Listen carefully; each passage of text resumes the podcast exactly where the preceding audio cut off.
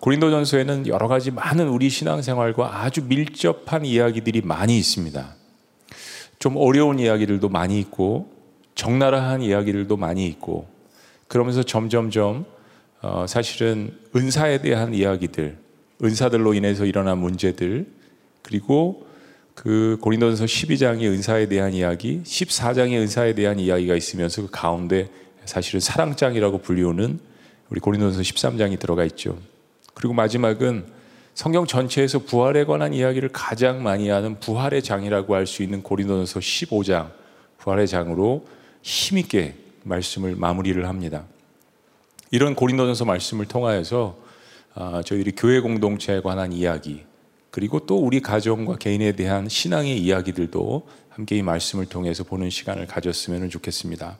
복음의 능력으로 사랑과 거룩을 회복하자, 이런 주제입니다.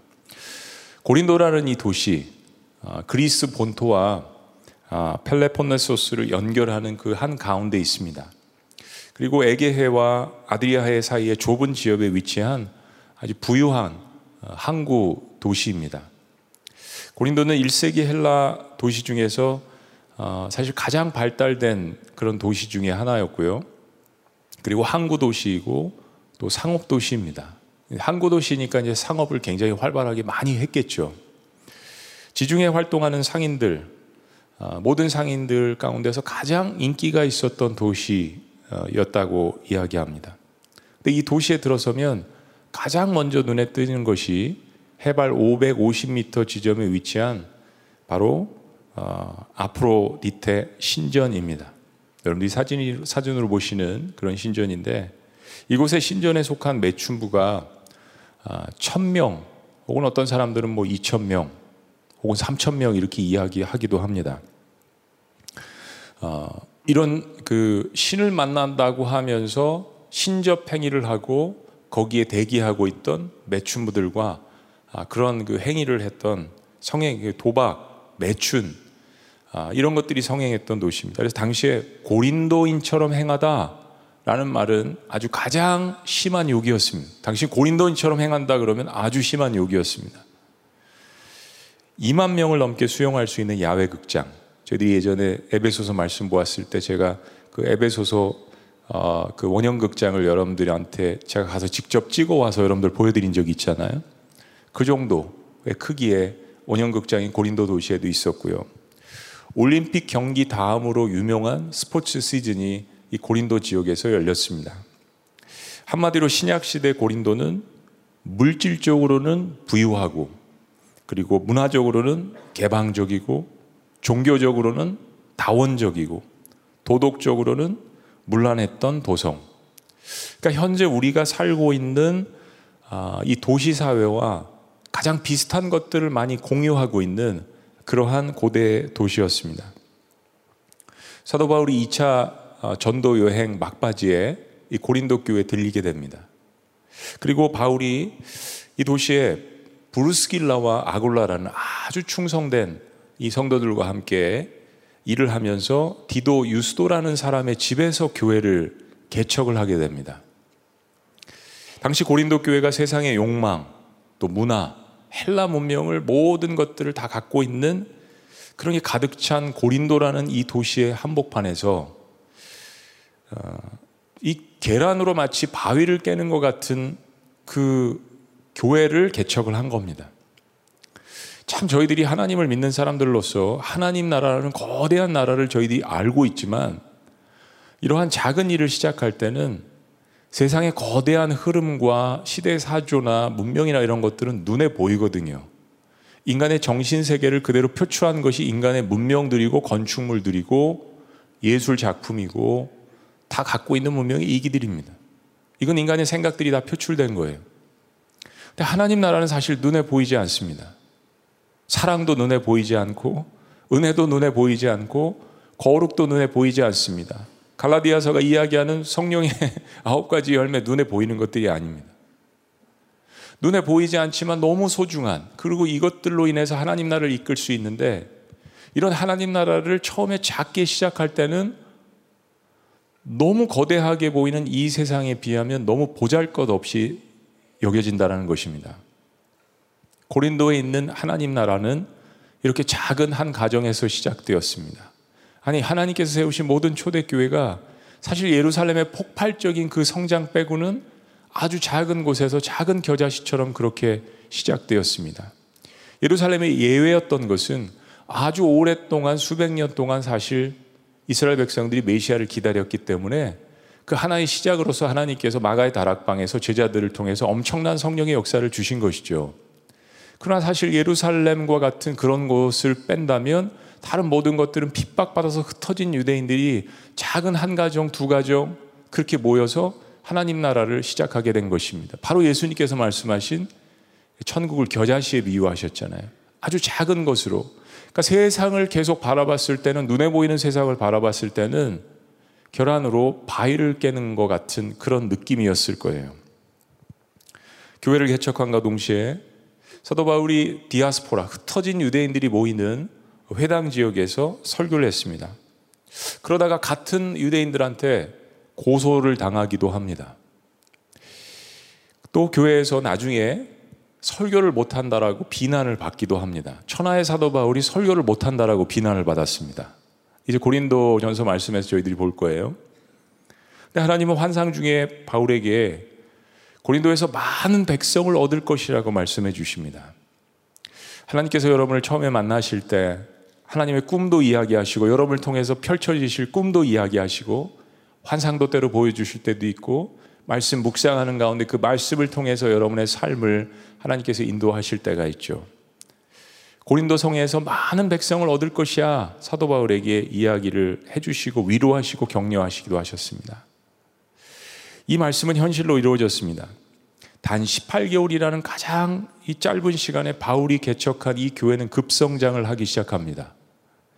그리고 바울은 고린도 교회를 떠나고 지금은 우리에게 없는 사실은 첫 번째 편지를 고린도 교회에게 보냅니다. 고린도전서 5장 9절의 그 말씀인데요.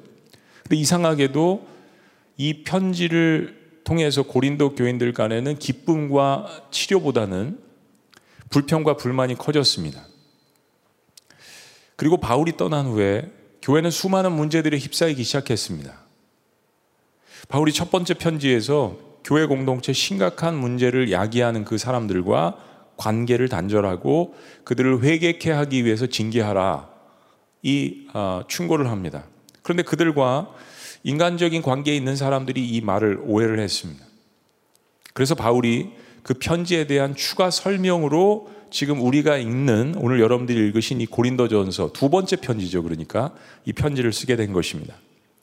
그런 면에서 고린도전서는 교회가 당면한 상당히 실질적인 사건들을 다루고 있습니다. 시간적으로 고린도전서는 AD 55년경에 쓰여졌습니다. 지금과 우리와 2000년 정도의 차이가 있는 책입니다. 그런데 이 서신을 읽을 때 마치 오늘날 우리의 교회들 속에서 그 문제들을 보는 듯한 정말 착각이 들 정도로 그 모든 것들을 2000년 전에도 고린도 교회에서 겪었다라는 것을 저희들이 알 수 있습니다. 시간적, 문화적 차이가 엄청나지만 이 서신서에 있는 고린도 교회 문제들이 마치 우리가 일상생활 가운데, 신앙생활하는 가운데, 이 도시의 한복판에 혹은 교회들이 갖고 있는 문제처럼 느껴지는 이유가 무엇일까요?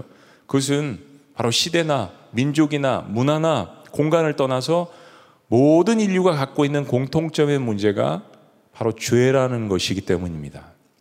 죄의 문제.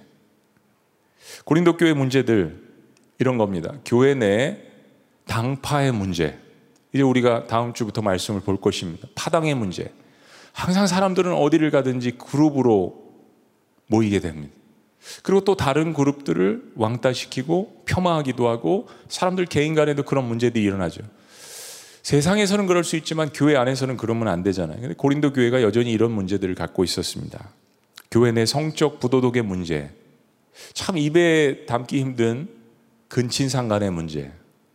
교인들 간의 법적 투쟁, 우상 제물에 대한 문제들, 성찬식의 무질서, 영적 은사의 무질서, 교만의 문제, 교회 공동체에 하나님의 질서가 있어야 되는데 무질서의 문제, 사도 바울 리더십에 대한 불신, 그리고 부활에 대한 불신앙이 있었습니다. 정말 고린도 교회를 보면 현대 교회들이 갖고 있는 모든 문제들을 고스란히 다 들여다보는 듯합니다. 그러면서 우리는 당황하게 됩니다. 이게 비록 헬라 지역에 세워진, 고린도 지역에 세워진 그런 교회이기는 하지만 예수님 부활하신 후 정말 13번째 사도라는 별명을 갖고 있는 사도 바울이 세운 초대교회가 아닙니까? 그러니까 우리는 초대교회 공동체에 대한 환상과 기대감이 있습니다. 왜 그런 이야기 자주 하잖아요. 우리 초대교회로 돌아가자. Let's go back to the early church. 우리가 초대교회로 돌아가자. 그런데 고린도 교회를 보면 초대교회인데 그것도 사도 바울이란 천하에 정말 하나님의 사람인 사도 바울이 개척한 교회인데 아니 우리보다 더 심각한 문제들을 갖고 있는 것 같아요. 우린 당황합니다. 실망하기도 합니다. 이게 교회야? 아니 어떻게 초대교회가 이런 문제들을 갖고 있을 수 있지? 어떻게 그렇게 은사들을 많이 주셨는데 이런 문제들을 이런 걸 가지고 교회라고 할 수 있나? 이제 앞으로 고린도 교회를 깊이 보시면 눈치채시겠지만 사실은 굉장히 심각한 공동체였다라는 것을 금방 알게 됩니다. 그런데 그런 상황이 아랑곳하지 않고 사도 바울의 이 편지의 시작에는 굉장히 희망찬 뉘앙스와 목소리가 전해져 있습니다. 1장 2절 말씀. 우리 다 같이 한번 읽어보시죠. 다 같이 시작. 고린도에 있는 하나님의 교회 곧 그리스도 예수 안에서 거룩하여지고 성도라 부르심을 받은 자들과 또 각 처에서 우리의 주 곧 그들과 우리의 주 대신 예수 그리스도의 이름을 부르는 모든 자들에게. 자 여러분, 제가 이 말씀을 묵상할 때마다 큰 은혜를 받는 말씀이 있습니다. 고린도서 15장까지 다 묵상하고 또 설교를 준비하고 묵상하면서 고린도서 마지막 15장은 부활장이라고 그랬잖아요. 그러면서 다시 제 뇌리를 계속 때리는 말씀. 왜 하나님 고린도 교회 같은 것을 이 많은 분량을 할애해 가시면서 이렇게 성경 한복판에 쓰셨어요, 하나님? 마태, 마가, 누가, 요한, 사도행전? 그 다음에 뭐예요? 공동체 성경 읽기는 많이 하시는데 순서는 잘 모르세요? 마태, 마가, 누가, 요한, 사도행전? 네? 로마서예요? 고린도전서가 아니에요? 제가 착각했나요? 네. 막 그러니까 잠에서 깨어나시는 분들인가? 목사님 뭐 실수했나 보다. 제가 설마 실수하겠어요? 네. 아니 왜 성경 한복판에 고린도전서 이 분량이 얼마예요? 좋은 얘기할 것도 많은데 저는 고린도전서를 보면서 처음 볼 때 도대체 이해가 안 갔습니다. 이게 뭐지? 이게 완전히 콩가루 집안인데 왜 이렇게 하나님 이런 건 좀 숨기시고, 그래도 에베소서 교회 뭐 첫사랑이 식었다 하지만 좋잖아요. 하나님 그걸 좀 더 많이 하시고. 에베소서 이 불과 6장인데 고린도 전서만 해도 15장이 마치 교회 치부가 드러나는 것 같아요. 막 보면서 마음이 아파요. 조마조마합니다. 이거 애들한테 어떻게 읽혀주지? 그런데 고린도 전서를 아주 깊이 있게 다 읽은 다음에 정말 성경에서 가장 놀랍게 힘있게 기록하는 부활장을 딱 끝내고 제 뇌리에 다시 있는 것은 고린도전서 1장 2절 말씀이었습니다. 고린도에 있는 하나님의 교회.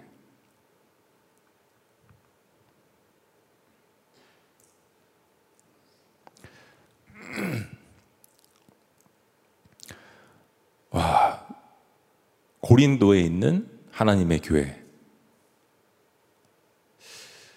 교회 안에 성도들 중에 근친상간이 있고 도둑질이 있고 성적 타락이 재직들 가운데 있고 교인들끼리 서로 고사하고 성사하고 성찬식이 뭔지 분별하지 못하고 막 포도주를 마시고 취하고 빵 갖고 싸우고 성령의 은사를 가지고 누가 더 큰 은사를 가졌냐 이거 가지고 싸우고 은혜를 주셨더니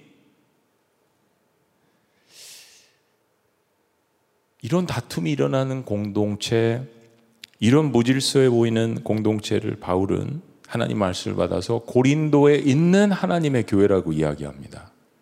제가 얼마나 깨졌는지 모르겠습니다. 고린도에 있는 하나님의 교회. 거기에 모여있는 자들이 어떻든 간에 그 공동체가 예수 그리스도의 보혈과 반석 위에 세워졌고 그 등불을 하나님께서 아직 거두지 않으셨다면, 그 촛대를 거두지 않으셨다면 그것은 아직 하나님의 교회라는 사실. 참 함부로 인간이 교회를 판단할 수 없다는 이 사실, 사도 바울이 고린도 교회 문제를 그냥 눈 감고 넘어가지고 이같이 쓴 것이 아닙니다. 바울은 객관적으로 보았을 때 상당히 과격한 언어를 사용하는 사람입니다. 예를 들면 음욕과 탐욕, 우상숭배, 죄의 문제들이 있는 사람들을 치료에 관한 이야기를 할 때, 자, 미리 봅니다. 5장 12절 13절에 보면 이렇게 이야기합니다. 밖에 있는 사람들을 판단하는 것이야, 교회 밖에 세상에 있는 사람들을 판단하는 것이야, 내게 무슨 상관이 있으리오마는. 기독교인들이 잘 기억해야 합니다. 교회 안에 있는 사람들이야 너희가 판단하지 아니하랴, 판단해야 되지 않냐. 13절 다 같이 시작. 밖에 있는 사람들은 하나님이 심판하시려니와 이 악한 사람은 너희 중에서 내쫓으라. 요즘 이렇게 목회하면 교회 쫓겨납니다. 상당히 과격한 거 아니에요? 그러니까 하나님 말씀, 물론 하나님 말씀이지만 상당히 담대하게 보이고 대담하게 사역하는 사역자. 근데 사도 바울이 사람이잖아요.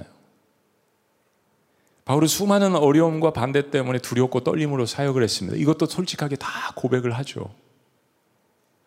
또 대담하게 꾸짖고 권면하지만 그의 마음속에는 고백한 것처럼 하나님이 이 교회를 사랑하신다는 확신이 그리스도 안에서 분명하게 있었습니다. 그래서 이 두 번째 편지에 고린도에 있는 하나님의 교회, 그 그리스도 안에서 거룩하여지고 성도라 부르심을 받은 자들과 또 각처에서 우리의 주, 곧 그들과 우리의 주 되신 예수 그리스도의 이름을 부르는 모든 자들이라고 주저하지 않고 이야기합니다.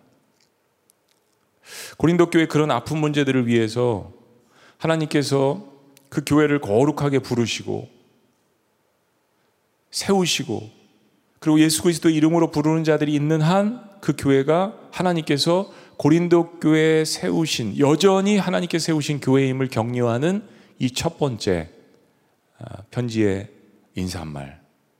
참 이것에 대해서 제가 많이 무릎을 꿇고 또 기도하고 회개도 하고 은혜를 받았습니다. 늘 교회 살기 힘들 때마다 이 말씀을 기억합니다. 고린도에 있는 하나님의 교회. 고린도에 있는 하나님의 교회.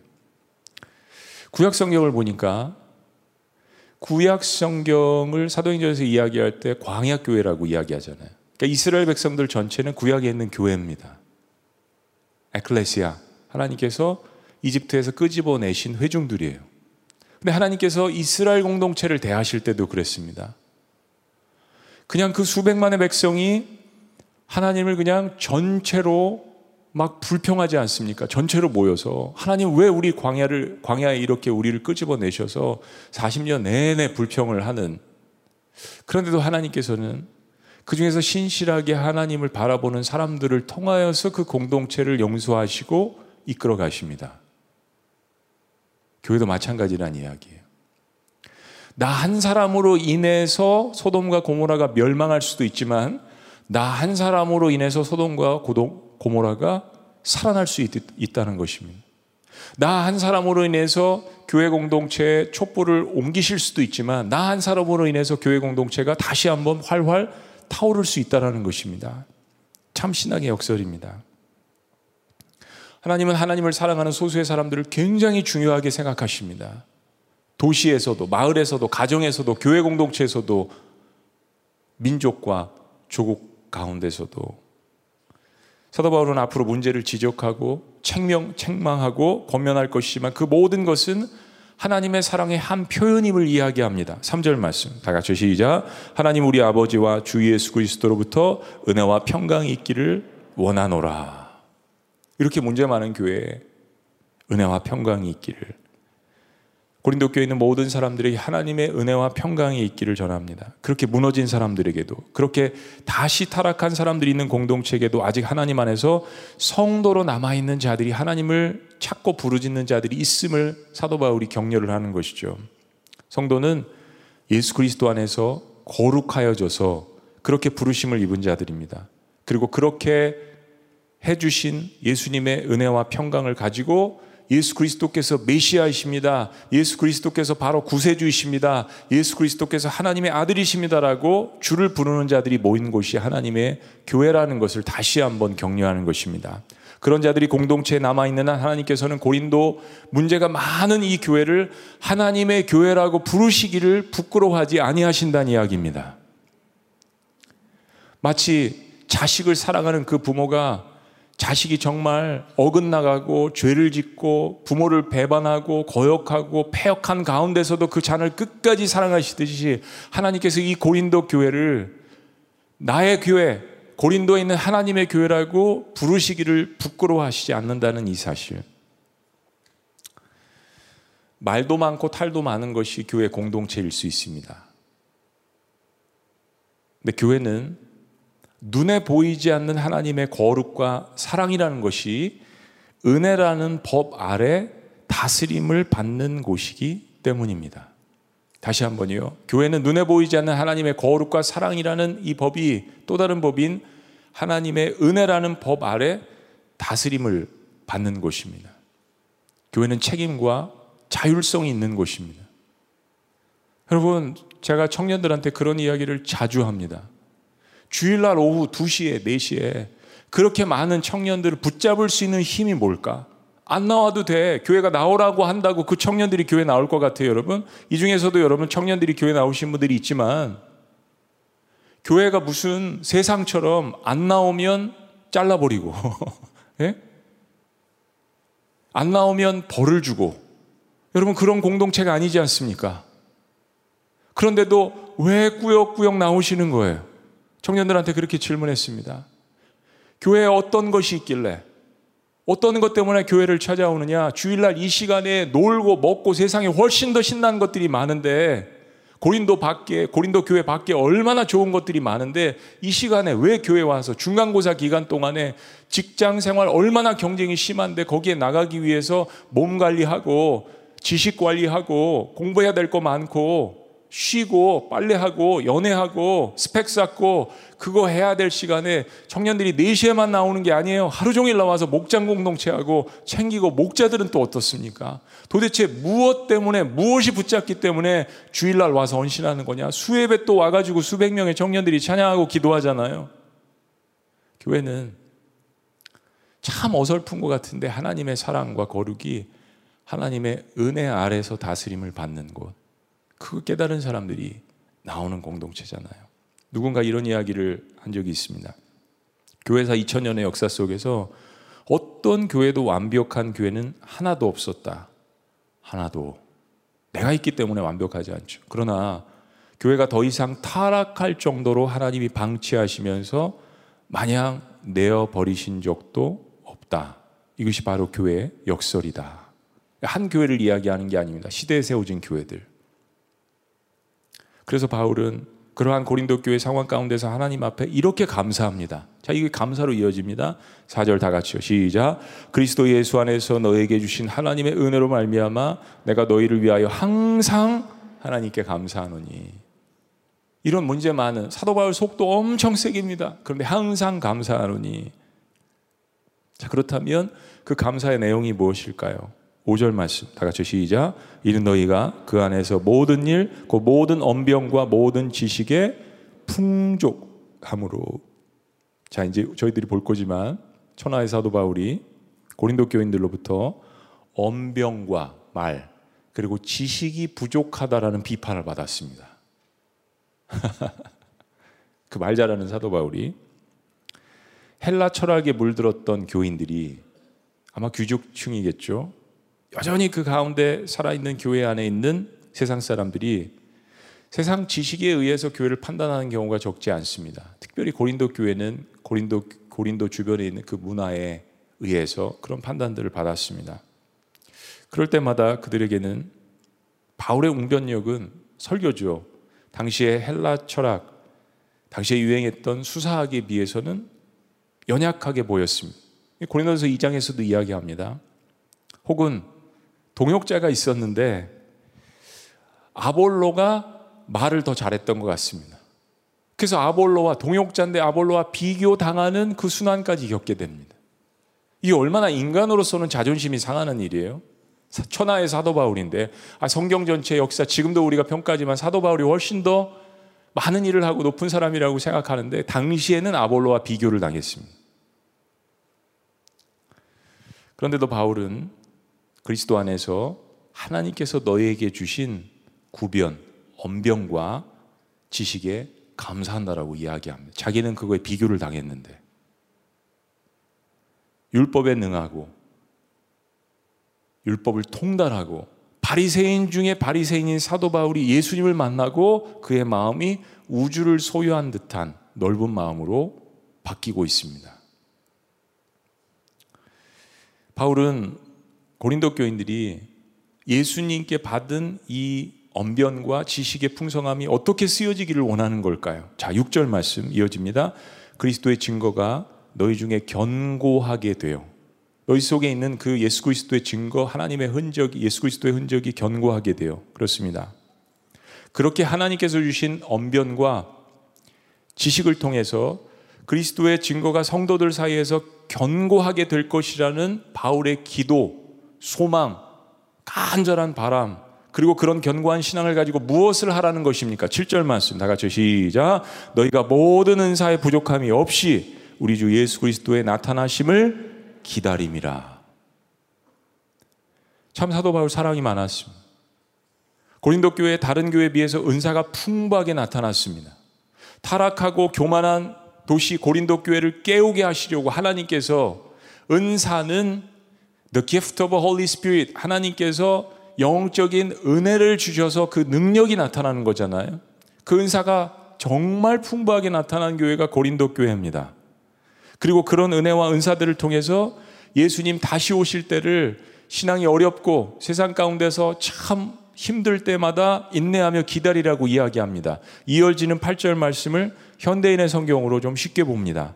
그분은 재림하시는 날에 여러분이 흠없는 자가 되도록 끝까지 지켜주실 것입니다. 고린도 교회 안에 있는 신실한 사람들, 혹은 아직 신앙이 성숙하지는 못하지만 그래도 구변을 갖고 있고 지식이 있고 또 성령의 은사를 갖고 있는 사람들도 격려를 하면서, 혹시 여러분들이 신앙생활을 하면서 하나님께 주신 은사와 능력을 가지고 여러분들이 섬길 때마다 세상과 비교를 당하고 힘들고 어렵고 낙담하고 할 때마다 하나님께서 여러분들을 흠없는 자가 되도록 끝까지, 세상 끝날까지 붙들고 지켜주실 것을 기억하라고 사도 바울이 권면하고 위로하고 도전합니다. 바울의 이 소망은 하나님의 성품 가운데 나온 것입니다. 하나님의 성품. 하나님 말씀하신 바를 지키시는 신실하신 하나님이심을 믿으십니까? 변덕스럽고 우리를 두렵게 하고 배신하는 그런 세상이 아니라 늘 언제나 그 자리에 계시면서 하나님이 약속하신 바를 지키시고 그 하나님의 영광이 교회에 머물기를 원하시는 하나님, 그리고 무엇보다도 우리를 통해서 그 교회의 사역과 사명이 이루어지기를 원하시는 하나님, 고린도에 있는 하나님의 교회, 바로 너를 통하여서 그 일을 하기를 원하신다는 그 하나님의 말씀, 9절이 답입니다. 9절 우리 다 같이 읽겠습니다. 시작. 너희를 불러 그의 아들 예수 그리스도 우리 주로 더불어 교제케 하시는 하나님은 미쁘시도다. 한국말 성경에 미쁘시도다 이 말이 나오는 다 영어 표현은 faithful, 하나님이 충성스럽다는 이야기입니다. 하나님이 충성스럽다. 무엇에 충성스럽습니까? 사람들을 사랑하시는데, 하나님께 사람들에게 주신 그 약속의 말씀을 지키시는데 하나님이 충성스럽다라는 말씀이 미쁘시다라는 말씀입니다. 9절 말씀의 첫 구절을 보시면 말씀드린 것처럼 너희를 불러, 하나님은 그 일을 저와 여러분들을 통해서 사용하시기를 원하십니다. 고린도 교회 하나님께서 부르신 사람들을 통하여서 그 일을 감당하시기를 원하십니다. 저와 여러분들을 부르신 분은 하나님이심을 믿으시기를 주의 이름으로 축복합니다.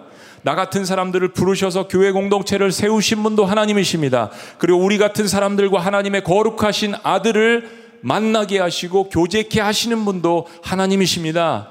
내가 너와 내 아들 예수 그리스도를 중복해 할게, 만나게 해줄게, 내가 그 일을, 그 약속을 지키는데 내가 신실하다. 이것이 교회를 세우는 정답이고 이것이 교회의 핵심이고 앞으로 이것을 통하여서 고린도 교회를 변화시킬 것이고 너희가 변화된다면 이 고린도 지역이 변화될 것이다. 이것이 하나님께서 고린도 교회를 통하여서 고린도 전체를 보신, 헬라 제국 전체를 보신 하나님 아버지의 꿈이셨습니다. 하나님의 말씀은 고린도인들이여 교인들이여, 너희가 내 아들을 볼 때 변화될 수 있다라는 말씀이었습니다. 사도 바울은 그걸 본 거죠. 자신이 다맥색 도상에서 예수 그리스도를 만나서 변화된 것처럼요. 거룩에 대한 열망이 생기게 되었습니다. 고린도 교회 문제들이 드러나고 책망이 가해질 것입니다. 무서운 책망이 가해질 것입니다. 근데 그 교회를 부르신 하나님께서 그 교회를 그럼에도 불구하고 사랑으로 은혜로 꽉 붙들고 계심을 믿는 성도의 믿음이 필요한 시대입니다. 고린도에 있는 하나님의 교회, 이거는 우리 교회 공동체가 세상에 있는 교회들이 세상 한복판에 있다는 뜻이죠. 고린도에 있는 하나님의 교회, 죄 많은 도시의 한복판에 있습니다. 우리 지구촌 교회에 수지, 분당, 경기대, GMM 필그림, 이 주변 구리도 마찬가지고 보면 특히 수지, 분당에 참 공원들이 많더라고요. 저 그렇게 공원들이 많은지 몰랐어요. 아기자기한 공원들, 큰 공원들, 탄천을 비롯해서 참 봄에 아름다운 꽃들이 이렇게 많이 피고, 그 꽃들 다 뭐예요? 하나님께서 우리 기쁘게 하시려고. 봤지? 내가 너를 기쁘게 해주려고 이렇게 창조한 거야. 너도 마치 이 죽어가는 나무들과 꽃들이 다시 피어나듯이 너도 부활할 거야. 소망을 가져. 그 하나님의 메시지잖아요. 참 젠틀하고 생활 문화권이 그래서 그런지 좋은 사람들도 많이 있는 것 같아요. 그런데 세상의 문화는 거칠고 탐욕스러운 두 가지의 얼굴이 있습니다. 점점점 반기독교적인 정서가 라이즈 업 올라옵니다.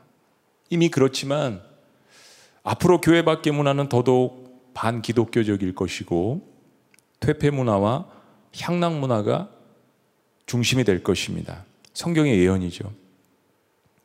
차별금지법에 대해서도 여러 번 말씀드렸지만 성경적으로 거기 들어있는 독소 조항들이 통과되지 않도록 저희들 사실 기도해야 합니다. 제가 미국에서 마지막으로 목회했던 도시는 자연경관이 미국에서 두 번째라면 서러울 그런 아름다운 도시 중에 하나였습니다. 참 집에 가다 보면 만년설이 덮여있는 산, 미국에서 두 번째로 높은 산이 있습니다. 봄, 여름, 가을, 겨울 항상 그 산을 보면 눈이 덮여져 있어요. 한라산, 백두산은 저리 가랍니다. 높이가 2배 이상. 강, 산, 바다, 그냥 나무들이 쭉쭉 뻗어 있고요. 이민 역사도 오래됐고 크게 성장하고 건강하고 헌신된 교인들이 많은 도시였습니다. 그런데 여러분, 그 도시에는 주택 지역에 곳곳마다 카지노가 깊숙이 들어와 있습니다. 술집들이 즐비하고 마약 판매가 공공연하게 이루어지고 마리화나는 합법적으로 인정돼서 샵으로 운영되고 밤에도 불야성을 이루고, 전 미국에서 자살률과 범죄가 가장 많은 지역 가운데 하나였습니다. 동성애를 찬양하고 동성애를 인정하는 주지사와 시장과 그것을 옹호하는 수많은 인권단체가 있는 워싱턴주에 있는 도시였습니다.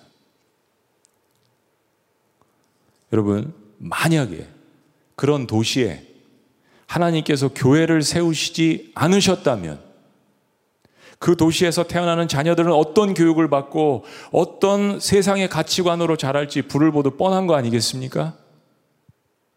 만약 그런 도시에 그런 교회들이 없었다면 누가 죽어가는 영혼들을 위해서 울어줄 것입니까? 때로 교회 분쟁이 있고 어려움이 있고 시기가 있고 질투가 있고 역시 때로는 문제가 있지만, 그러나 함께 모여서 이 세상을 위해서 기도하고 복음을 증거하고 나라와 민족을 위해서 울부짖지 않는다면 누가 그들을 위해서 울어줄 것입니까? 고린도에 있는 하나님의 교회. 참 역설적이죠. 때문에 우리는 교회 안에만 갇혀있는 그리스도인들이 아니라 세상의 빛과 소금의 역할을 감당하라고 부르심을 받은 것을 기억해야 합니다. 이런 이야기죠. 하나님의 교회는 세상에 있지만 in the world, 세상에 속하지 아니하고 not of the world, 세상 속으로 into the world, 보내심을 받았다는 것을 끊임없이 기억해야 합니다. 세상에 있지만 세상에 속하지 아니하고 세상 속으로 우리가 보내심을 받았다는 것을 끊임없이 기억하는 교회 공동체. 우리는 세상 한가운데 있지만 세상에 물든 교회가 아니라 세상을 변화시키고 세상을 섬기고 세상에 영향력을 주는 교회, 그리스도인이 되어야 합니다. 갈 길을 잃은 세상의 길을 제시하는 등대의 역할을 끊임없이 감당해야 합니다. 우리가 그들보다 도덕적으로 의가 뛰어나서 그런 것이 아닙니다. 예수를 믿는 우리가 그들보다 더 도덕적으로 나은 삶을 살아야 되는 것은 당연한 것이고요. 교회는 그 이상의 가치관을 추구하는 것이죠. 우리는 다 하나님의 은혜로 값없이 주신 복음을 선포하는 교회 공동체입니다. 고린도 교회는 참으로 골치 아픈 문제들이 많았습니다. 우리는 이제 앞으로 그 치부의 말씀을 사랑 가운데서 볼 것입니다. 그러나 그 교회는 하나님이 그런 고린도 지역에 세우신 하나님 말씀하시는 고린도에 있는 나의 교회, 타락한 도시에 사랑하는 여러분, 교회가 필요합니다. 무너진 청년들의 마음속에 교회가 개척되는 것이 필요합니다. 무너진 가정들 속에도 교회 공동체가 필요합니다. 무엇보다도 모든 죄인들에게 교회 공동체가 필요합니다. 하나님 믿으십니다. 신실하십니다. 그의 약속을 이루어갈 것입니다. 세상이 어찌했든 하나님께서는 그에게 순종하는 소수의 사람들이라도 그들을 사용하셔서 마지막 때까지 교회를 세우시고 하나님의 복음 사역을 이루어가실 것입니다. 그러나 하나님께서는 여러분에게 사랑의 프로포즈를 하시는 거예요. 너희를 불러내요. 너희를 통하여서 일하기를 원하시는 것입니다. 때로 세상의 눈으로 우리의 기준으로 봐도 허접한 교회 같은 고린도 교회라도 고린도에 있는 하나님의 교회, 왜냐하면 그 교회에 내가 있기 때문이다 라고 하시는 그 말씀이 저와 여러분들에게 하시는 말씀이 되시기를 주의 이름으로 축원합니다.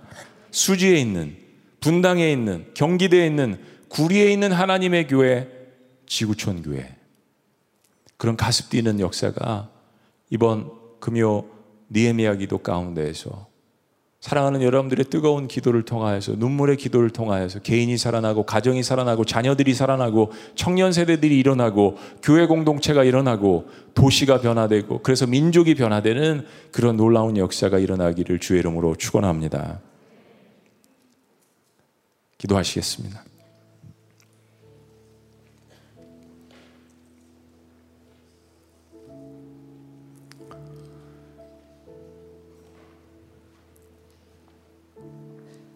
여러분, 교회 이야기를 했지만 우리 개개인도 다 마찬가지 아니겠습니까?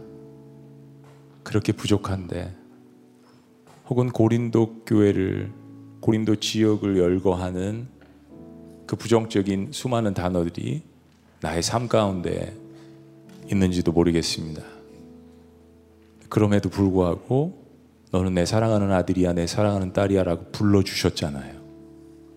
그런 사람들이 모인 것이 교회입니다. 아니, 그걸 인정하는 사람들이 모인 것이 교회입니다. 교회와 세상은 딱 그 차이 하나입니다. 내 죄를 인정하고 난 하나님의 사람이야. 그럼에도 불구하고, 왜냐하면 고린도에 있는 하나님의 교회라고 불러주셨기 때문입니다. 저와 여러분들은 그럼에도 불구하고 하나님의 은혜를 받은 사람들입니다. 얼마나 신비하고 얼마나 놀랍고 얼마나 우리에게 소망을 주는 하나님의 말씀입니까? 이 복음의 역사가 없이는 세상을 변화시킬 수 없습니다. 십자가가 관통한 부활 공동체, 고린도 교회입니다. 십자가가 관통한 부활 공동체. 옆에 있는 강도라도, 예수님을 십자가에 못 박은 로마 백부장이라도, 그가 누구라도 변화시킬 수 있는 것, 이 놀라운 복음만 붙든다면 고린도에 있는 하나님의 교회, 경기도에 있는 지구촌 교회, 지구촌 교회에 있는 아무개야, 내가 너를 불러내었다. 네가 그 일을 감당해 주기를 내가 원한다. 여러분, 그런 헌신이 이번 느헤미야 기도 때 있었으면 좋겠습니다. 하나님께서 여러분 개개인을 부르셨습니다. 기도회로, 기도해야 될 때입니다. 얼마나 기도가 필요한 때입니까? 기도하는 한 사람 사탄이 두려워합니다. 그 기도하는 한 사람을 통하여서 하나님께서 일하기를 원하시는 하나님, 고린도에 있는 하나님의 교회, 여러분들이 되시기를 주의 이름으로 축원합니다. 우리 함께 그런 마음으로 함께 기도했으면 좋겠습니다. 살아계신 하나님, 주의 은혜를 감사합니다. 지나간 2년 동안 숱한 어려움들과 두려움과 좌절과 절망 속에 있었던 하나님의 백성들이 곳곳에서 카타콤처럼 가정에서, 목장에서, 줌으로 그 생명력을 이어왔습니다. 이제 하나님께서 조금씩 현장의 문을 열어주셨는데 이 기회를 잃어버리지 말고 하나님께서 기회를 주셨을 때 함께 현장과 영상을 회복하며 주님 앞에 기도하며 예배하며 나아가는 저희들이 될 수 있도록 역사하여 주시옵소서. 세상에 있지만 세상에 속하지 아니하고 세상 속으로 보내심을 받은 우리들, 참 우리가 봤을 때도 기준에 못 미치는 고린도 교회 같았는데 고린도에 있는 하나님의 교회라고 그 하나님의 사랑을 끊임없이 보내셨던 이 놀라운 말씀을 통하여서 때로 저희들의 민낯이 드러나고 아플 때가 있지만 우리를 치유하시고 부활시키시고 하나님의 사람으로 부르셔서 세상 곳곳에 교회를 세우시는 이 하나님의 능력을 경험할 수 있도록 붙들어 주시옵소서. 저들의 기도가 땅에 떨어지는 것이 아니라 개인을 살리고 가정을 살리고 목장을 살리고 우리의 자녀들을 살리고 마침내는 조국과 민족을 변화시킬 수 있는 놀라운 하나님이 원하시는 기도가 될 수 있도록 주의 백성들을 붙들어 주시옵소서. 경기도에 있는 지구촌 교회, 하나님께서 하나님의 백성들을 사용하여 주시옵소서.